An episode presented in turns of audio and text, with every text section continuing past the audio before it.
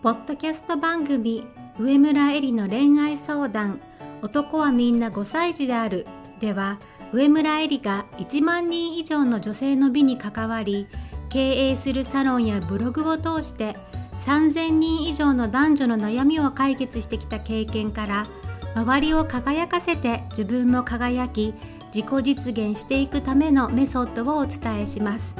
それでは今回の番組をお楽しみください。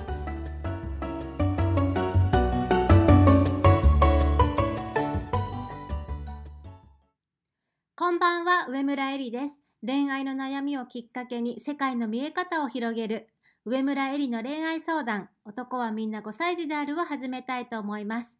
前回に引き続きセックス YouTuber セックスうまおさんとの対談をお送りいたします。それではこちらのご質問から始めたいと思います。女性が抱かれたいときに男性に受け取ってもらいやすいリクエスト、伝え方、表現の仕方みたいなものってありますか？なんか男性ってセックスを断られると自信をなくしてこうセックスレスにつながっていくみたいなのってよくある話だと思うんですけれども、うんうんまあ、女性だって断られたらそれはそれですごく傷ついて悲しいわけです。うん、で例えばね、同棲してたりとか、まあ、もちろんあの付き合ってる時もそうだと思うけど、夫婦になったりして男の人からしてみれば、まあ、結婚した後に子供が生まれると女の人は母親的に見えるかもしれないけど、うん、女としてはさ、子供が寝た後は女なわけですよ。だから女として旦那さんに求められたいって思うのが普通だと思うけれども、結構結婚した後とかって男の人はまあ、お母さんと見ちゃってあんまりやりたくなくなったりするじゃない、うんうんうん、でその時に女の人が誘ったりすると断ったりもするじゃないですか、うんまあ、その結婚して子供を産むぐらいまでのステータスじゃないふたりだとしても、付き合ってるぐらいだとしても、この人から誘ってくれない時、どうやって女の人から求めればいいですか？やっぱり男の人はね、もう単純なんで、チンチンパクッと加えに行ったらいいんじゃないですかね。もう脱がして、うん、えもうあの脈略なく、あのー、急に例えば、うんうん、例えばもう朝立ちしてるの朝一でパクっていったりとか、それでやめてくれよってならない？おーってなるんじゃないですか。やめてくれよってもし言われたら、そこでやめてくれよって多くの場合ならないはずなんですよ。なんでかというと、さっき言った通り脳みそよりもチンチンの方が強いんです。ここま、ここまで来たらもうちょっと、うん、出したい、寝たい、もう立たせちゃえばこっちのもんなんです。だから女の人はさ、ほら濡れててもさ興奮してない場合あるじゃないか。脳みそと体がね違うけど、男の人はもう完全にもう直通なんで、直通だし、どっちかっつうとチンチンから脳みそっていうこのこっちの方が強い。フライの方が強いかね。上から下から脳みそからさ、チンコ立てっつっても立たないんです。うんうん。下から上ね。そう、下から上なんで、ボトムアップなんです。だからチンコを握ってる女性が強い。立たせたもの勝ちね。立たせたもん勝ちですね。なるほどね。で、脈略なくさ、うん、本当に話してる時になんかベルトをほどいてさ下げられたら、それはなんか嫌じゃない？もう。ああ、それはちょっとね。ださすがに寝てる時とか。でも一緒に寝てなかったら、一緒に暮らしてないってことだから。あ、じゃあ映画館行って、うん、触ったらいいね。うん、それ嫌じゃない？え、全然、え、嬉しいでしょ。男の人立たせるまでのハードルはあるかもしれないけど、立たせてからのハードルは低いですよね。だから、まあ、これはあんまり現実的じゃないかもしれないけど、 イーディー 薬とかあるじゃないですか、うん、あれ飲ませたらいいんじゃないですか。水に溶かして、うん、じゃあ女性が抱かれたい時に男性に受け取ってもらいやすいリクエスト、伝え方とかっていうものじゃなくて、とりあえずどんな形でもいいから、うん、イーディー 薬使ってもいいから、とりあえず立たせろと立たせたら早いっていう話ね。まあ、あとは何ですかね。これは結構付き合ってる人の話だよね。そう。これは結婚してる夫婦かな。結婚してる夫婦か。まあ、やっぱエロい姿。普段あまり見せないよ。お、なんか今日エロいなって。なんかそういうの見せられたらね、いいかもしれないです。私さ、結婚してる時にさ、結婚する前だったと思うけど、なんか赤いレースのボディースーツみたいなの着てたの。うん。エロいのね。うん。そしたらその人に、僕はそういうのあんまり好きじゃないんだよねって言われたの。いよね、もうひどすぎるんだけど、すごい傷ついたんだけど、何ああいうこと言うの、何それみたいな。でその話を他の人にしたら、いや ひゃくパーセント、 いやそういうの好きってみんな言うの。私なんか選び方悪いのかなと思ったんだけど。まあね、ちょっといろいろやってみなきゃいけないですね。したらね、なんかその人にとってのエロがね、人によってやっぱ違うんで、うんうん、でもね、その、まあ、可能性は高いはずだよね。ヒットする可能性は。だから確率高いところから攻めていったらいいんじゃないですかね。探っていくって大変だよね。うん、だって心折れないさ、強いハートなきゃダメだもん。うん、ねえ、かといってあからさまに言ってもね、うん。急になんかもう縛り上げたみたいなの着てられてもびっくりするでしょ。うん。まあ、馬尾さんだったら受け止めてもらえると思うけど。うん。いきなり、いきなり押し倒すっていうのは、もしかしたらありかもしれないですよね。まあ、いろいろやってみるしかないと。うん。レスの人だよね、この人。いや、多分ね、あるんだけど。うん。あ、そうかそうか。自分から、自分がムラムラしたときに。ああ、そうそう。ああ、だよね。ああ、ムラムラするって言っちゃダメなのか。ムラムラするって。ムラムラするって。そしたら、なんて答える、うん、馬尾さんだったら。ええー、俺も、 俺もっつってすぐ行くけどだってせっかくムラムラしてたのにもったいないじゃないですか。そうね、その火を消しちゃね。だってこっちはチンコさえ立たせればさ、別にやれるわけなんだから。立たせる方法なんていくらでもあるぞという話ですね。うん、簡単じゃないですか、男の人がムラムラするなんて。だって、ま、普段から撒き散らしたい生き物なんだしそうだよね、本当だよ。何様だって感じだよね。毎月いっこしか出ない卵子がちょうだいって言ってんだよ。本当だよ。あなたの金玉には何兆もの何兆の精子がいるんですか本当何を惜しんでるんだっていうね。そうだよ、本当だよ。で、じゃあ次の質問。女性だって好きな相手には心を許して大胆な自分を出してみたい気持ちはあります。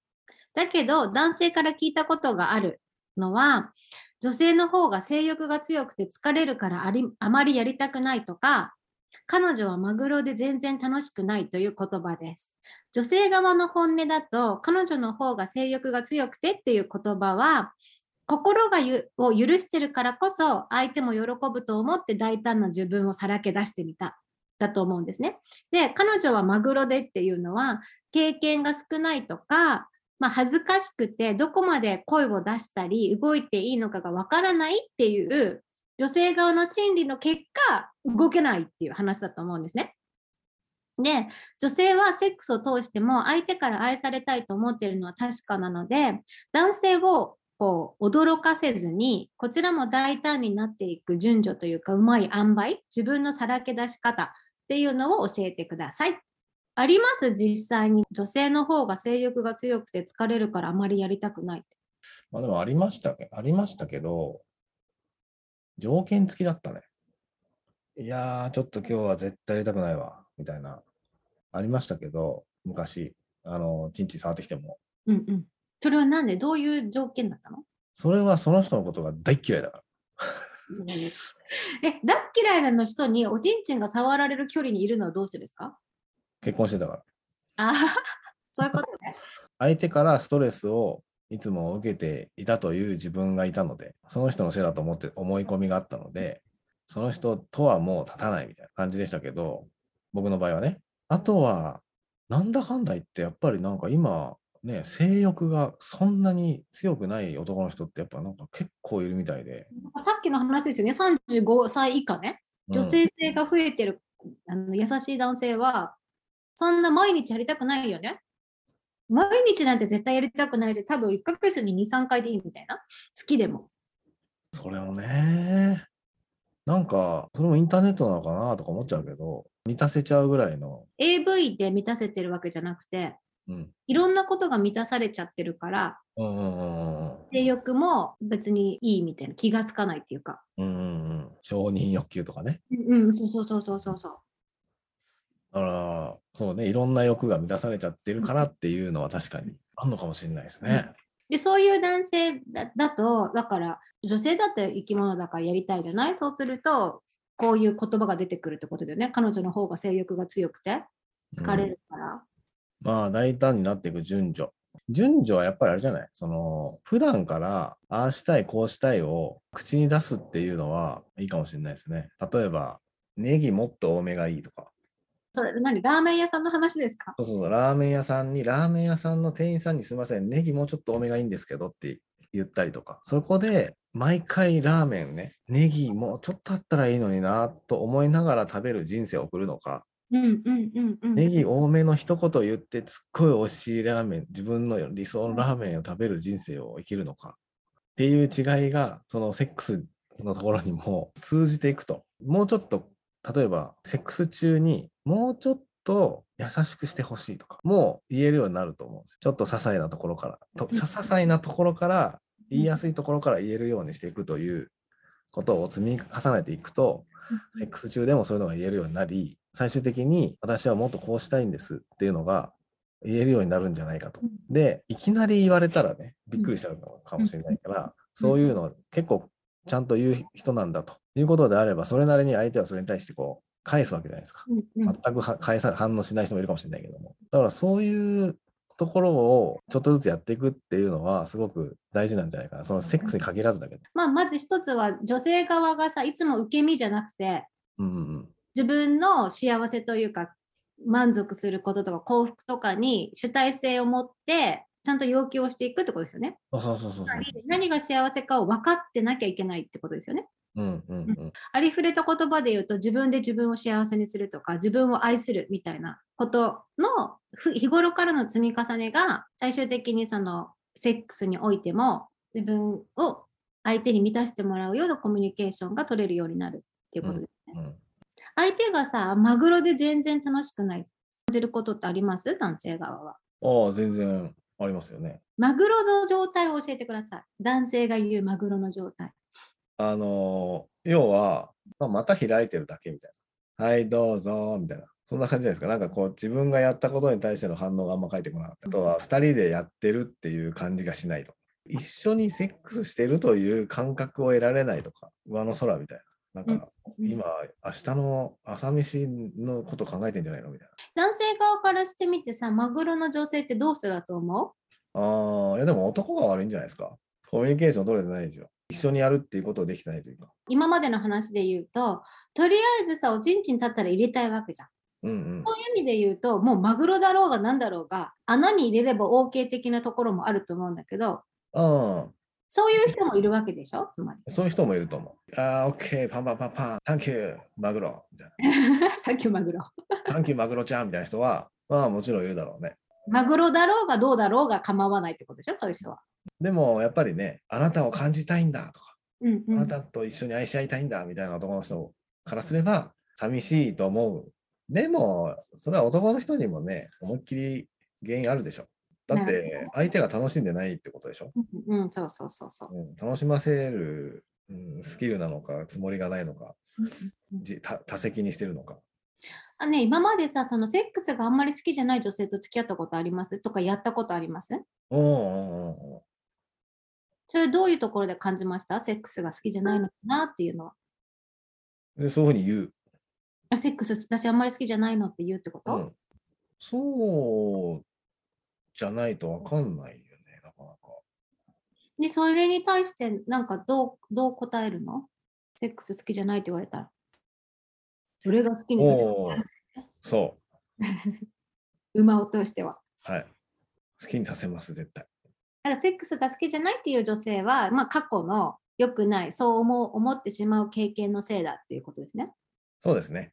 なんか流れ作業みたいな感じいう人は多いよね、どっちかというと。まあ、つまりだから男性の欲を満たすってことでしょ。欲を満たすための流れ作業でしょ。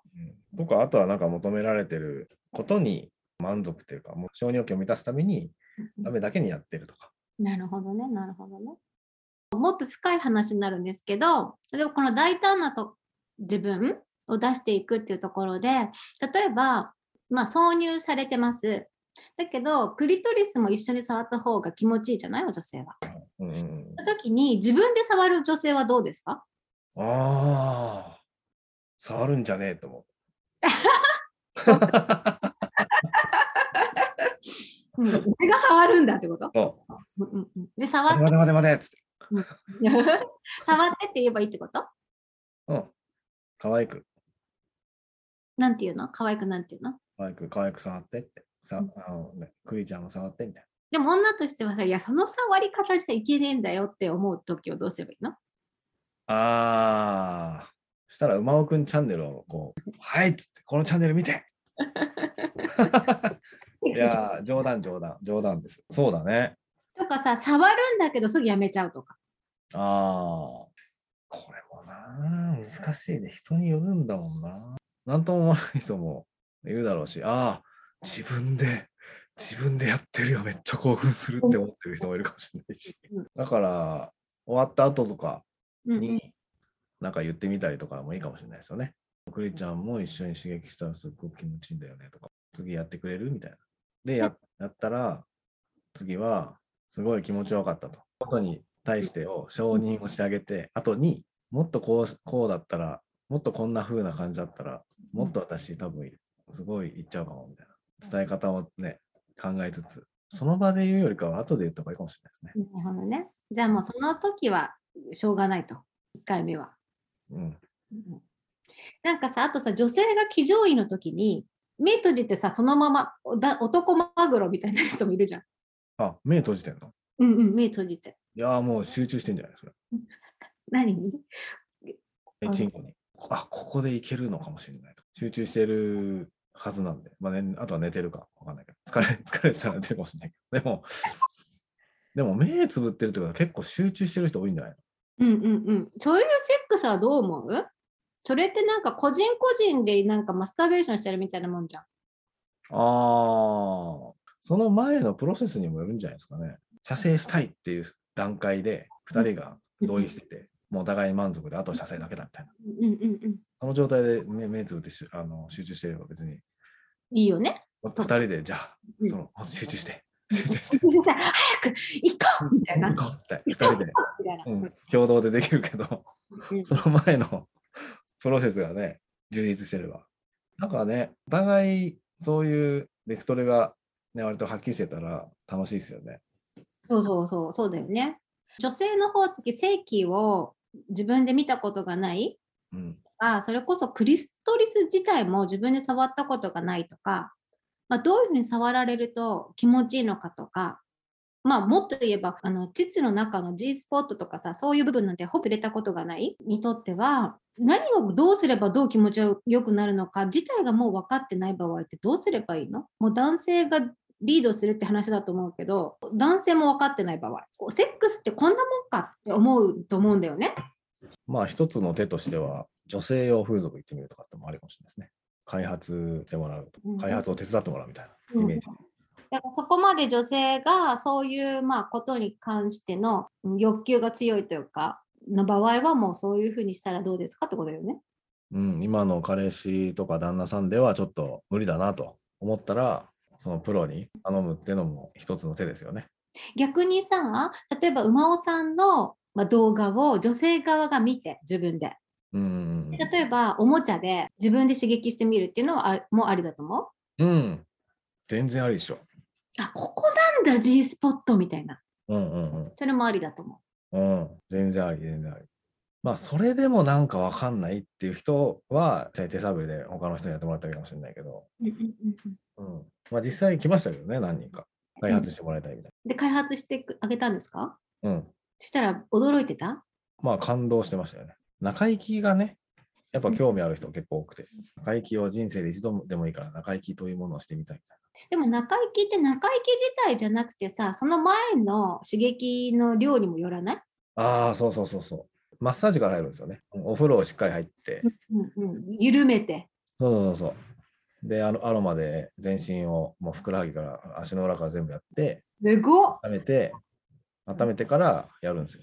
で女性でさ、なんか行きにくい、行くまでに時間がかかる、うんうんまあ、男性もいると思うんだけど、早漏もいればさ、その反対遅漏っていうの、うんうん、もあると思うんだけど、女性でもさ行けるんだけど、行った経験もあるんだけど、行くまでにすごい時間がかかる人っていると思うの。そこまで頑張ってもらうのが遠慮しちゃうっていうかさ、うんうんうん、どうすればいいの？遠慮せずにおことをやってもらうってこと？うん、言った方がいいですね。えー、っとそれをそのまま続けてほしいとか、そうもうちょっと早くしてほしいとか、にほん欲しいとか、指に、うん、なるほどね。そういうそれは言った方がいいっすよね。だからさ、迷っちゃうよね。時間がかかってるとこれじゃダメなのかなっていう迷いも生まれると思うし、ああ、なんかそれ激しくしちゃうとかねっていうのはあると思うんで、だからその前段階で中行きをふたりで目指そうぜっていう風な、そそういうなんかこうコミュニケーションがあれば言いやすいよね。なるほどね。さっきみたいにね、うん、あとは行くだけだっていう、うん、集中もそうだけど、そういうのはできればね、男性側はね引っ張ってってあげてほしいですけどね。あ、そうか、うん、なるほどね。でも面白い。そうやってお互いに今のふたりはど状態にいてどこを目指そうかっていうのがセックスの中でちゃんとコミュニケーション取れてれば、うん、どの行為も別に エヌジー じゃないよね。楽しいですよね、そっちの方がね、うん、いろんなふたりでチャレンジしてみたいな、まあ、もう闇雲に愛し合うみたいなのもいいけどさ、もう本能のままに動物みたいにこう激しく求め合うみたいなのもね、いいですけどね。そういうのなんか織り交ぜながらね、セックス楽しんでほしいですね。そうね。で、男性側がさ、治療の場合ってどうすればいいの？これね、なんかもうヒリヒリしちゃうじゃん。うん。治療はね、マジ大問題なんですよね。やっぱり？うん。早漏も問題だけどね。でもさ、他で行かせればいいもんね。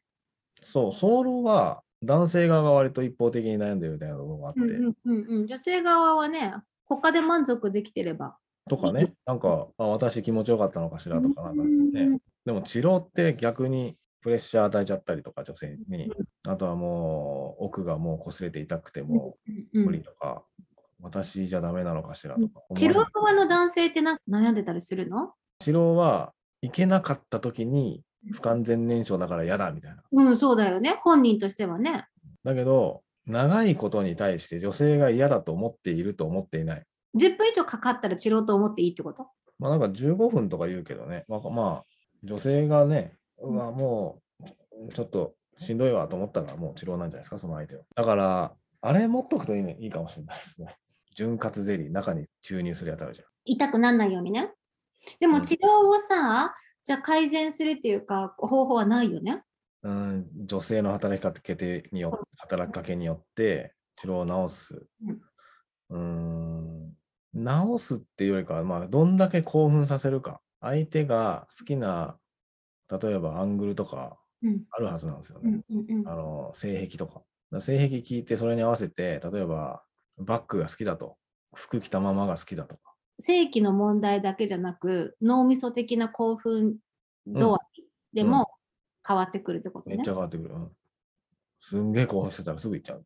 でも集中力も関係してくるからね、あと体力とかも関係してくるんで、すげえ難しいいろんな問題が、ね、内包されてるけども、女の人はまあだから言った方がいいですよ、やっぱり長いのは嫌だと。だからこういうのを使わせてもらうとか。潤滑ゼリーって途中で入れるの？あれって途中で入れてもあらかじめ入れといてもいいんじゃないですか。なんか風俗嬢はよくあらかじめ入れてから行くとかっていうのはよく聞いたことあるけど、セックスする前に入れとくってこと？うん。気を見てスッと入れるのかわかんないけど、うんうん、男としてはでも感じ方変わるでしょ？ゼリーは。いや、わかんないわかんない。じゃあ入れといたらいいね。そうそうそうそう。なんかやっぱ治療の男性だとすごい痛くなるからそこが。だからセックス終わって翌日からさ、数日間さずっと痛いみたいな。ああ。ヒリヒリして。それね、それ、それも言った方がいいですよね。で、私言ったことあるんだけど、うん、え、そうなんだで終わっちゃったよ。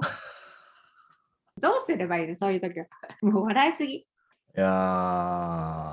前も馬尾さんに言ったけど、だ馬尾さんのコンテンツが見れる人って、うん、だいぶ男の人ってレベルが高いと思う。なぜなら自分のできなささを認められるから。うん、でも今み、みたいに、そうなんだで終わっちゃう人って心にハードルがあるってことじゃん。だってバリアがあるってことじゃん、うん、受け入れて改善しようっていうところまで自分ができないことを認められ認めちゃうと、他のところでもさ、こう自尊心が崩れ落ちるぐらいの危うい砂の上に立ってるっていうか、直面させた方がいいかもしれないですよね。何に？私のこと傷つけてるんだよっていう。それは言葉以外で直面させる言い方ってあるんですか？言葉しかないよね。でもあと他の女の子と喋ってて、え私もって言ってたのは、あとね、膀胱炎にやっぱなるっていう子多い、多いよね。膀胱炎多いよ、うん、だ手が汚いんですよ。手って汚いじゃん、そもそも。そうだよね、いくら洗ったってね。だからあのーうん、指にコンドームはめてますよ絶対、うん、必ず、うん、必ず。だからそれってさ、女の子が持っといた方がいいよね。そうだね。私この間アマゾンで買っちゃったもん馬尾さんが言ってたから、うん、だからそういう膀胱炎になったり、あとはそのヒリヒリになったりするとさ、やっぱり女性がいくらセックスが好きで相手のことも好きでもさ、辛いよね、うん、セックスするとそういうことが起こるってなると、うんうん、だからそれをそのままね、まあちょっと言いにくいかもしれないですけど、私言ったことあるの、そしたらね、俺のせいって言われたよ。そうだよって、じゃあ今日やりやるぞみたいになった時に、うーんでも痛くなるんだよねみたいな、どうしようかなって、僕痛いんだよいつも何君とやると、あのこの間もみっかぐらい痛かったんだよね、だから馬尾くんチャンネル見てって。最終的にはそこね、そう言ってさ男の人をさシュンとさせたくないんだよね、多分女の人の本心としてはね。自分が我慢すればいいかなとかさ、もし今回は痛くならないかもしれないとかさ、まあ痛くなっちゃうんだけど、うん、デリケートじゃん男性って、うんうん、特にそのことに関しては、そのことと仕事に関しては言われたくないよね。ねえ、それな。だからすっごい硬いから、その硬さってさ褒め言葉じゃないですか、ポジティブなワードだもんね。とかでかいとか大きいからとか硬いからね、うんうん、ちょっと私あの弱い、中が弱いからヒリヒリしちゃうんだよね。だからジェル使っ、使ってってこうってこと使っていいとか、うん、指指につけるやつは、うん、ピンピンゴムは何て言えばいい？うーん、指難しいね。男性側はさ嫌だと思うの？それつけてって言われたら、なんで女がこんなもの持ってるんだろうって思う人もいるかな。うん、いるかもね。男に指コンドームをつけさせる方法。うん。相手の気持ちを害せずに。うん。気づいたらついてたみたいな。指に？あるぞ、どれだけどれだけどこか意識が飛んでるのねえねえ指見せてっつって、うん、シュルシュルシュルあれ何、にほんつけるの？いっぽんの指にいっぽんずつつけるの？例えばにほん使おうとしたら、うん、いっぽんずつで、それをつけることによって男性がやりにくさとかあるの？何にもない。何にもない。じゃあいいよね別に、うん、逆にヌルヌルするし愛撫しやすいよね。そっか、だったら初めのハードルだけだってね。うん、実際コンドームの方はつけたらさ感じ方変わる？ああめっちゃ変わる。あ、一回指コンドームにも話もしていい？したらヌルヌルしてるからこれをつけてくれればすごくスムーズに指も入るし気持ちいいんだよね。どうしてそれを持ってるのって思われる場合は？うーん、いやあなたとセックスがもっと楽しめたらいいなと思って。うんうんうん、その時にさ、なんかもう暴行になったことがあってとかそういうさシリアスなことは言わない方がいい。うーん、でも関係性がもう深まってきたらいいんじゃないっても。でも関係性が深まる前だよね。深まる前に言いたいよね。まあだからあなたの指、うん、すごく気持ちいいんだけど、もっと触ってほしいから。でもこの間ちょっと暴行になっちゃったんだよねっつって。うんうん、初めてのセックスの時から、まあ。初めての方が逆に言いやすいかもしれないですね。そっか。うん、そういう子だって思えばいいもんね、うん、まあみんな処女だとは思ってないわけだし、私毎回暴行になっちゃうからっつって、うん、毎回ってそんなにやってんのみたいな、うん、思われるかもしれないけど、ちょっと私一回暴行になっちゃったことがあって、それからちょっと怖いんだよねっつって、うんうんうん、だからつけてって、うん、あれ必需品だと思う。必需品ですよね。ですよね、マナーだよね。もう早くあれが広まってくれないとね。本当に暴行って本当に痛いし、うん、薬飲まなきゃ治んないからさ、ね、うん、お薬もらいに婦人科に行ったりとか、うん、女性はさそれセックス終わった後にすごい手間がかかるわけ。うん、あと前さ私海外旅行行った時にね、膀胱炎になったの。成田に着いた時に膀胱炎で、なんか膀胱炎になっちゃったとか言って言ったら、なんかふんって感じだった、その人も。へえ、ひどいよね。もうすぐ別れたけど。すぐ別れましょう。すぐ別れましょう、そういうやつ、うん、そうだね。愛がない。愛がないよね。うん。でもそういう男多いなんか気がする。だって男の人ってさ、血とかさ、生理とか膀胱炎とかさ、そういうこと聞くとさ、なんかシャットアウトしない？フリーズするというか。なんかよくわかんないんだろう。自分事じゃないんだろうね、完全に。なったこともないしね。そう、そうなったことも、膀胱炎って男性でほとんどなったことないでしょ。うん。だし、それが痛い、どれだけ辛いかとかもわかんないし、ピンときてないんじゃない？そうだよね。だから俺のせいとか不運とかってなるってことだよね。うん、まあ不運ってなるってるのか、もしくはもうわけわかんないか。わけわかんないから不運としか言えないっていうか、ね、ただ単に目が手になってるだけとか何言ってんだみたいなえでもそういう男性とはさ別れましょうって思う？それとも可能今後なんだろう変わっていく可能性はあると思う？可能性はあるんじゃないですか全然、うん、コミュニケーションの仕方次第でね、うん、だって俺もだってそのセックスをねちゃんとしようと 思,、うんうん、思うまでは全然そんなの思わなかったし。じゃあコンドームについてはコンドームに、コンドームがあるのと、あるのとないのとでは全然違うと。うん、感じ方は違うんですよね、男性は。いや、もう全然違う。それは全然違う。うん、だからなるべくならつけたくないの、本当は。うん、つけたくない。うん。だけれども、世の中的にはつけましょうでしょ、もちろん。うん、必ずつけるけど。必ずつけましょうでしょ。必ずつけるけど、でつけなくていいんだったら、うん、つけたくないよね。で、必ずつけるのは、例えばね、クラブで出会った女性とするときはつけるわけじゃん。絶対つける。それは自分の身のためでもあるでしょ。うん。だけどつけなくなるのは何？あの付き合い始めたらってこと？付き合って相手が OK だったらかな。付き合って相手が OK だったら？うん。うん、なんかビール飲んでるとかさ。うんうん。付き合ってて相手が OK じゃなかったらつける？つける。それはつけない方が気持ちいいけれどもそこは譲歩するってこと？うん。OK じゃないってことはその理由があるよね多分その、まあ、準備ができてないとか、うん、だし性病があるかもしれないと思ってるかもよ。あ、まあ、でも付き合ってたら逆にしない方、まあ、ピル飲んでたりとかすれば逆にしないでした方がお互い安心なんじゃない？なんかさ私思うんだけど男性ってさっき言ったようにさもうおちんちん立っちゃえばやりたくなっちゃうわけじゃん、うんうん、でしょ、うん、でまあパートナーだったらつけないでやるっていうのはありだと思うけれどもその男性が外でどういう動きしてるかは分かんないじゃん、うん、そういう怖さっていつも女性って抱えてると思うの、うん、その心理的なさハードルってどうやって超えればいいのと思うで、別に外でやってくる分にはさひゃく歩譲っていいとしてもさその人が外でつけてないかもしれないじゃん、うん、その時に自分も特定のパートナーとしかやってないつもりでも相手はいろんな人とやってる場合コンドームをつけないっていうことはさ付き合ってるからつけないのかもしれないけれどもでも常にそのリスクを抱えてるってことだからそういうふうに 言, 言っちゃえばいいんじゃないですか相手に。何もう外でやってるのひゃく歩譲って許すけど外の人とはつけてって言うってこと？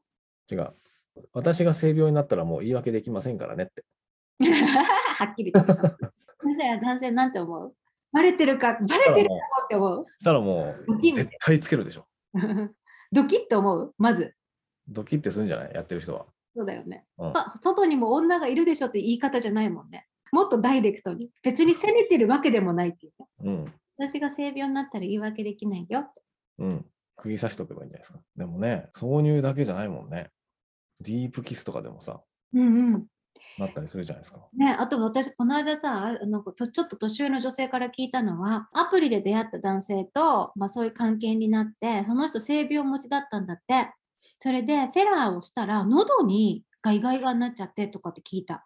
びっくりしちゃった、うん、そんなことあるんだと思って。だオーラルでなりやすいっていうじゃん。そうなんだね、うん。でなんか風邪っぽいなって思ってたんだけどそれはなんか風邪じゃなくて性病だったと驚いちゃった。フェラとかクンニとかでね。でしょ。だから侮れないよね今の話って。そうなんですよ。怖い性病が。この辺のモラル。